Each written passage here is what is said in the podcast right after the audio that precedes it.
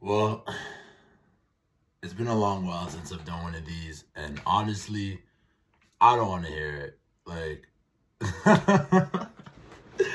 it's been way too long. No, I have not abandoned podcasting. I've not abandoned blog writing. Um, these are things that are huge to me. Like, they're honestly so fulfilling. I love sharing my thoughts, sharing my ideas and you know sparking conversation and dialogue behind the scenes you know when you guys interact with my posts and have questions and everything like that.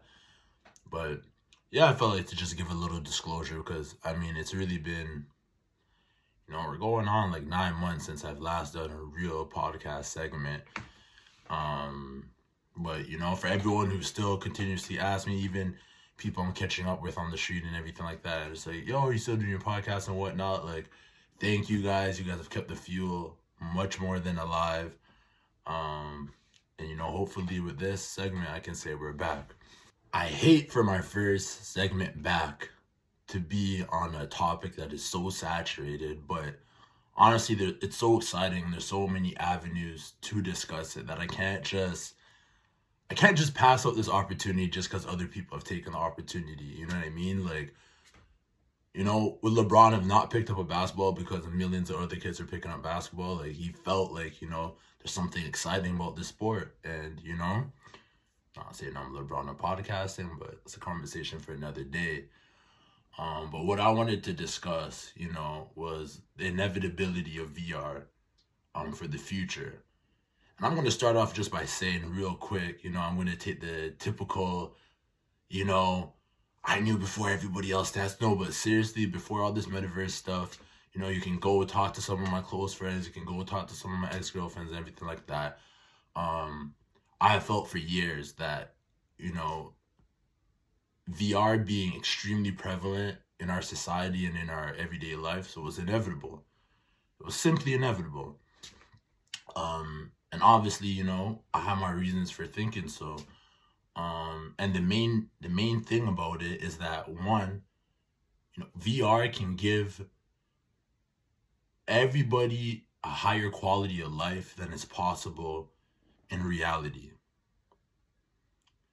And we're already becoming such a pleasure seeking, fulfillment seeking society. You know, we've transitioned, a lot of us, I can't say the whole world, but in large part, we've transitioned away from, you know, survival being the utmost consideration in life to now considering like life enjoyment, pleasure, self actualization, all of those sorts of things. And if you think about VR, you know, virtual reality, right? The success of that technology is largely dependent to how believable it is, how how much conviction can you believe in a VR experience, you know? And where things become super interesting to me um, is how does the technology develop going in the future in terms of how it's able to bring out similar psychological outputs, you know, that real life experiences would be. Okay, I know I'm already going, I'm getting a little bit wordy and everything like that. My own ears are bleeding from the shit. Like, I hate to make this podcast sound super nerdy and everything like that. Sometimes I go into the blog writing, but let's break it down a little bit more simply. Put it like this the prevalence of VR is largely dependent on how real those experiences can can, can feel and you know what are those impacts of those VR experiences on our brain becomes a huge question. For me, you know, I always dreamed about being in the NBA. You know, that would be something if you could just put me there right now somehow. It would be such a fulfilling experience for me. You know, obviously there's a conversation that you could have of how long would it be fulfilling without the journey and everything. All of that aside, if you put me in an NBA game, even if it was for one day, that would unquestionably be the highlight of my life. With virtual reality, there's actually an opportunity for me to have that experience, to play an NBA game, to compete against the people I've looked up to and excited, like Kevin Durant and LeBron and all these sorts of things, right? And you know, even within VR, you know, to play something like NBA 2K and be in that experience, it would be cool on one front.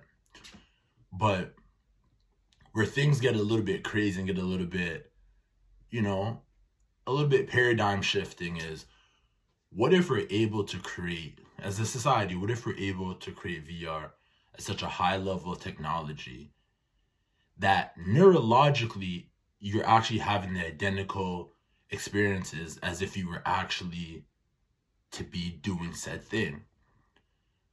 What if we were able to to give somebody to give a young woman the experience of holding her newborn child for the first time and the amount of serotonin, dopamine, and all those neurotransmitters that were to be released were to be identical to the actual real experience. What if you were able, able to put me into an NBA game and have me competing against Kevin Durant and everything like that, and the neurotransmitters were to be sent out on an identical level as what they would be if that were to actually be my life? Pretty much what I'm asking, you know, is not just in the sense of visual sensations and whatnot, but in terms of like actual psychological consequences, in terms of like what's actually going on inside of our brains. What if we're able to create technology at such a high level that our brain wouldn't even be able to distinguish in terms of its output, whether this was a virtual experience or a real life experience? Would we ever go back to the real world?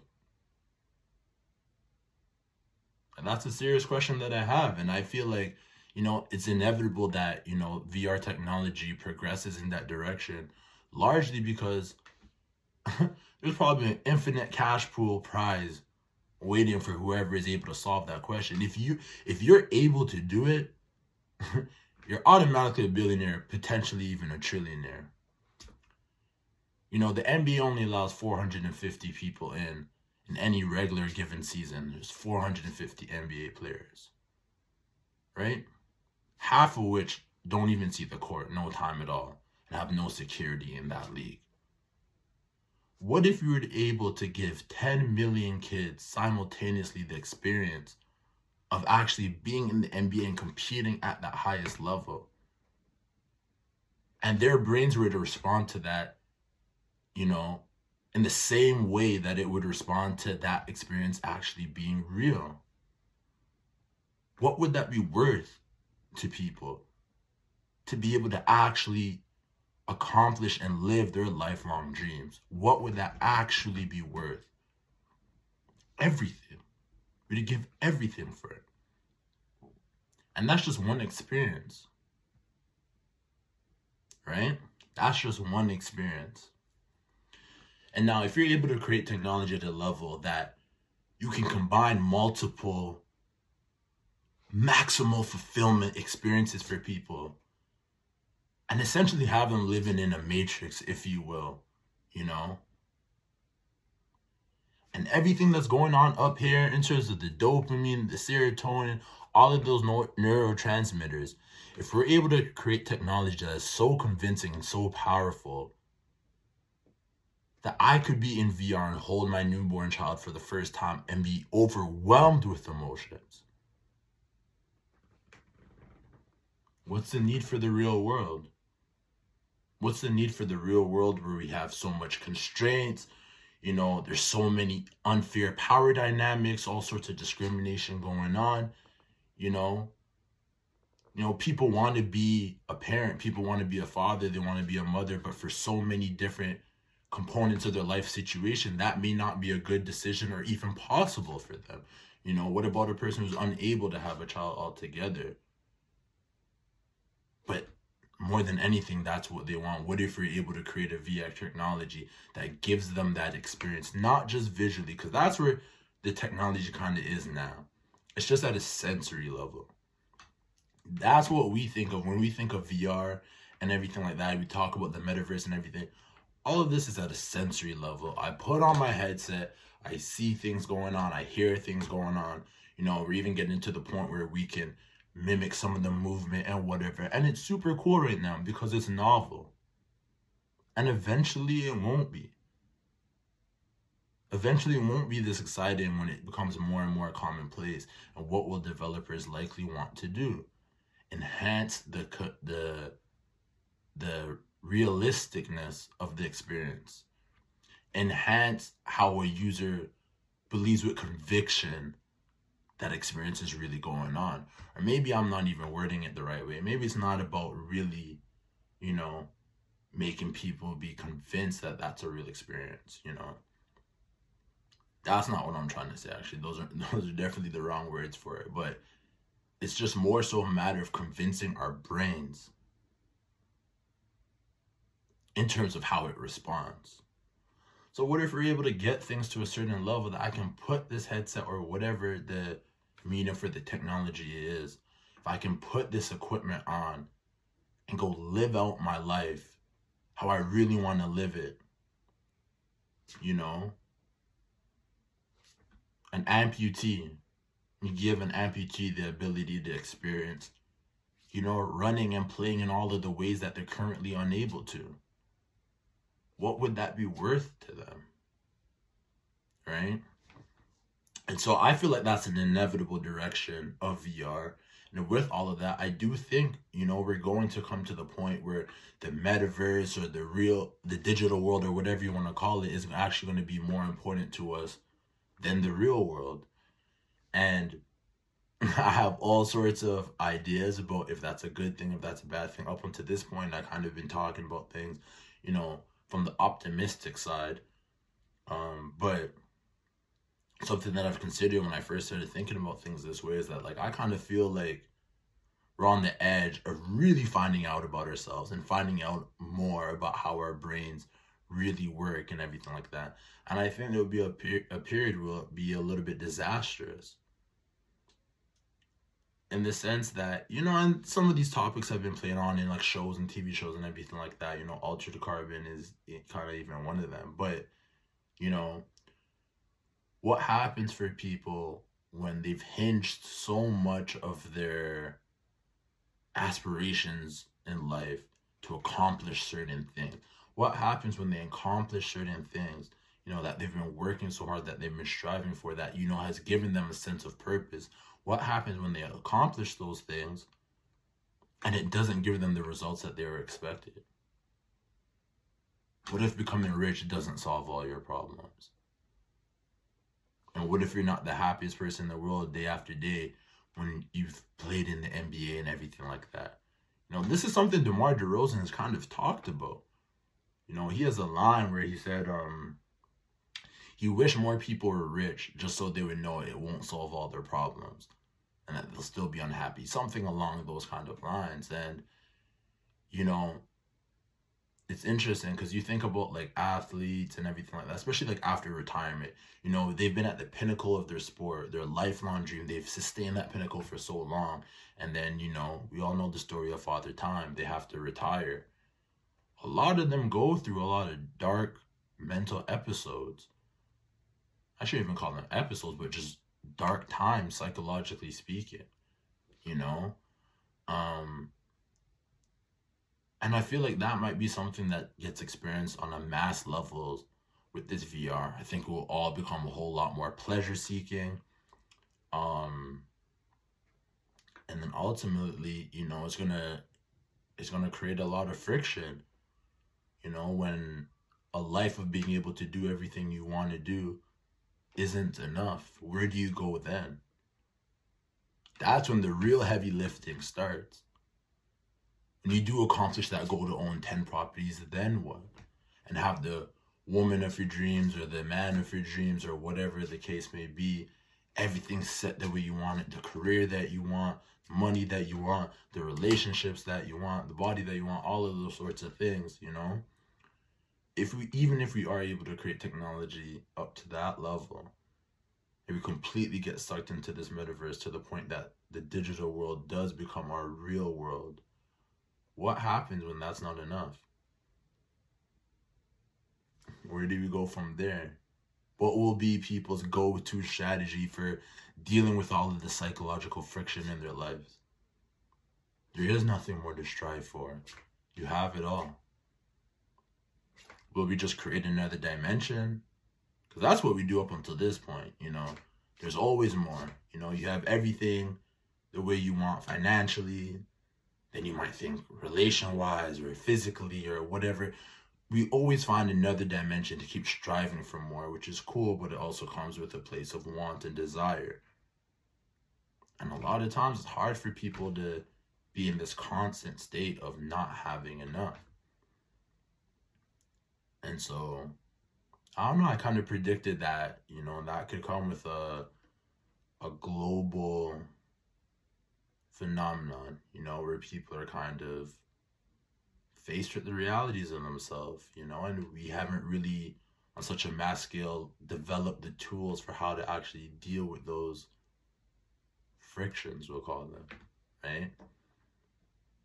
And this will be this will be exciting. This will be exciting um for the field of psychology as a whole because there's going to be so many changes, but it's also such a huge opportunity um for the spotlight to be put on that field because really from that point forward, you know, the light's going to have to be shined on psychology. The light's going to have to be shined on, you know, things like therapy and not even just to confine it to therapy, just the field of psychology as a whole, but trying to understand like how do we optimally function in the world that we're in, whether it is digital or in the real world or whatever the case may be, you know? How do we actually maximize our life quality? Not just in the tangible and material things, but actually, you know, our deeper sense of self, I guess, or a deeper sense of fulfillment coming from within, right? It'll be it'll, it'll be very interesting to see but i mean we have a long course up until that point um and i think the driving force that's going to bring us towards there is everything that we're seeing with vr and the metaverse that's going to be coming even faster than people anticipate. As much as it's completely surrounded around buzz with buzz and everything like that right now um i still don't think more than a few of us can really you know anticipate how fast all of this is going to develop. Um, and maybe I'll drop another, I'll drop another segment at some point to kind of discuss, you know, how so many of us up until up to a certain extent have already been living in the metaverse. Um, I was talking with a couple of friends, with shout out to Herman and shout out to Liebed, um, my brothers, but we are having a conversation and one of my friends was saying that you know he doesn't understand nfts and everything like that and was wondering like if we were into it. Um, and i'm not in from any investment perspective or anything like that. Um, i am often interested in advancements in technology and everything like that. Um, and so the thing that i said it was like you know you played need for speed right? And like imagine the perspective of, of your mother as you play need for speed not only are you playing this game where you're driving around and you're so entertained by by it, playing on it for hours and hours on end, you know, but imagine her perspective of seeing you spend, you know, 45 minutes customizing a car. Like, why? Why don't you just go race? You know, it's already a, a jump for her to understand video games as a whole, but then to understand why would he take 45 minutes just to change the look of your car in a racing game, right? That doesn't even affect how you really race, right? Um, for people, you know, that have played like RPG games, shout out to RuneScape is what I used to play, you know, we're already familiar with the idea of like, it's almost like a part of your identity is into your character, into your account, or whatever the case may be, in terms of how they look, how they're styled, but also their skill levels and all these things that obviously only exist in this limited space in this tiny digital world, right? Um, still, it was influential. We would spend, you know, countless hours, you know, changing the looks and upgrading skills and all these sorts of things. And now it's even come to the point now with things like Fortnite and Valor and everything like that, where people are buying skins, you know, where they're changing, they're actually spending real world money to change how their gun looks. And it doesn't change anything to do with their performance in the game at all.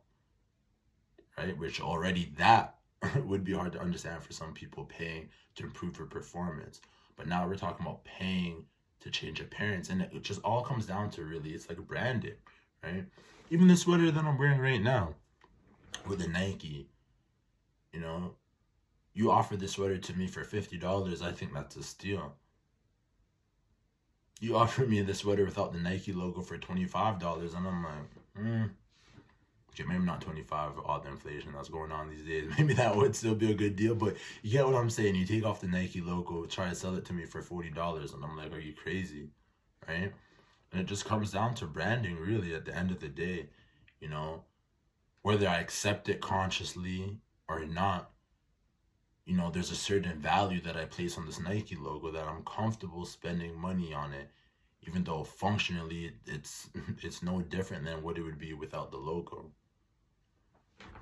us transitioning into the into the metaverse and everything like that is really just those same emotions and the same values we place on the branding and you know why someone's excited to wear like Louis Vuitton or whatever the case may be. Now this is just being applied to the digital world.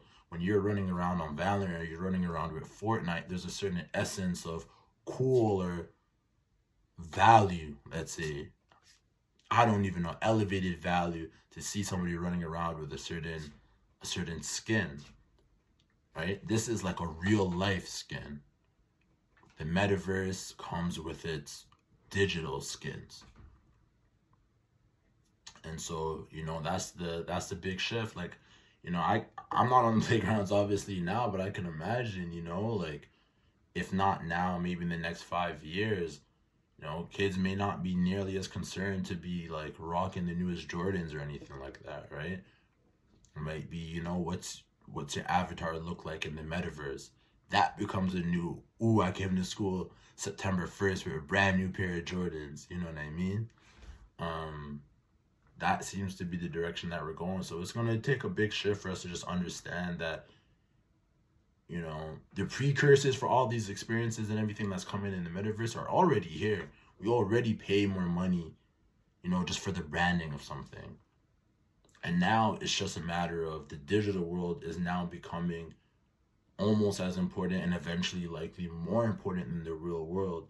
So a lot of our same emotions and our same subconscious decision making um, influences are now just being applied into that digital world, right? Um, I have no idea. It's so hard doing these like completely by myself because there's no reference You know, I have nobody to look at and you know, you following with me or them to ask me questions or whatever. So who knows? I might look back on this and be like, damn, I was really just here talking my ass off, not even really making sense. But you know, hopefully it triggers like a little interesting conversation about all of this stuff.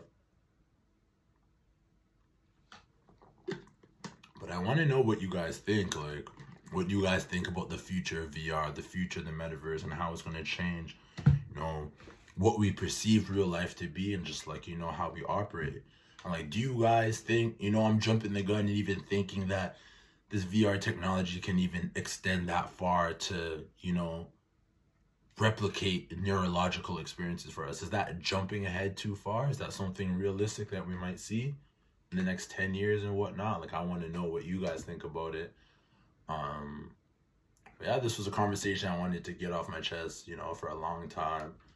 Um, and I definitely want to have people like actually on here and you know we have conversations about it and dig a little deeper. I've had conversations with some of my friends and they've produced some unique perspective or ask certain questions or made certain comments um, or brought background information that just enhances the conversation. So there'll definitely be a time and place for all of that. But yeah, for now, I'll just leave y'all with that. All right, y'all. Peace.